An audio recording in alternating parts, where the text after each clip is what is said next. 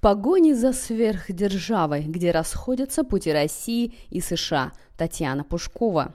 На днях руководитель национальной разведки США Джеймс Клэппер заявил, что Россия, возглавляемая, по его мнению, пережитком царской эпохи, пытается выглядеть равной США супердержавой. Объяснил он это достаточно просто.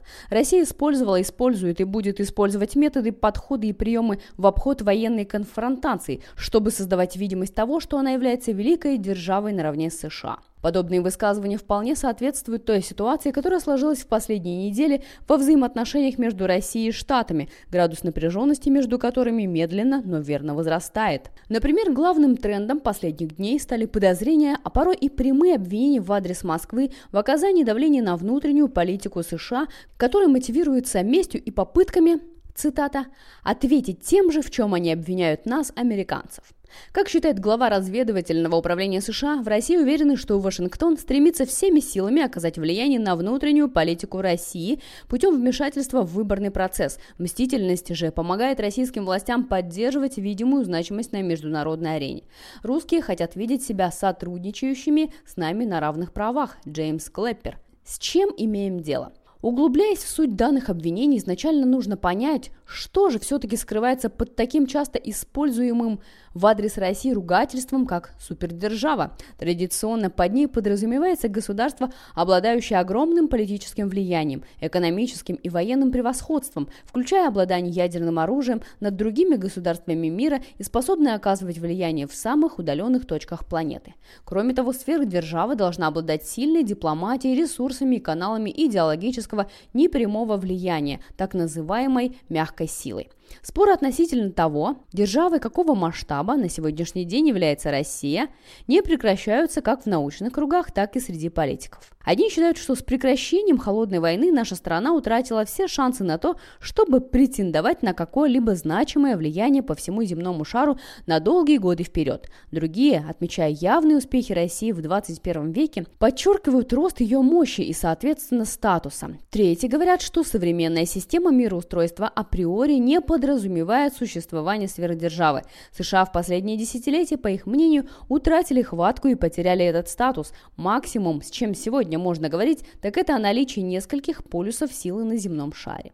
Однако, несмотря на эту неопределенность понимания термина, разговор о державности стал очень удобным инструментом в устах политиков, которые полюбили использовать его для уничижения своего геополитического противника. Самый яркий пример – слова президента США Барака Обамы, который в одной из своих речей обозвал Россию региональной державой, которая играет главную роль лишь в отдельных макрорегионах за счет своего экономического и политического потенциалов, но в мировой политике не обладает большим влиянием. Хотя, справедливости ради, стоит отметить, что Россия по всем признакам претендует на куда большую роль. Она обладает ресурсным потенциалом, географией интересов и международным статусом, является членом Совета Безопасности ООН и входит в ядерный клуб. Жесткая сила России имеет вполне определенные солидные очертания. Согласно исследованию Global Firepower Index, она занимает второе место в рейтинге военной мощи, уступая только США. Даже такой результат можно считать удовлетворительным, что при этом не снимает претензий к объективности исследования. Среди экспертов немало тех, кто без раздумий поменяет двух лидеров местами. Не уступают в мощи и средства российской мягкой силы. Например, одним из главных его инструментов является телевизионная компания Russia Today, которую бывший замглавы Госдепартамента Дэвид Креймер назвал важнейшим элементом путинской пропагандистской машины. И не случайно. Благодаря своей информационной политике которые дают доступ к альтернативной точке зрения, Russia Today, согласно данным, полученным Комскоре находится в пятерке самых популярных международных новостных каналов США. В 2016 году каждую неделю аудитория Russia Today превышает 8 миллионов зрителей. Кстати, с Russia Today связана реальная история вмешательства во внутреннюю политику США.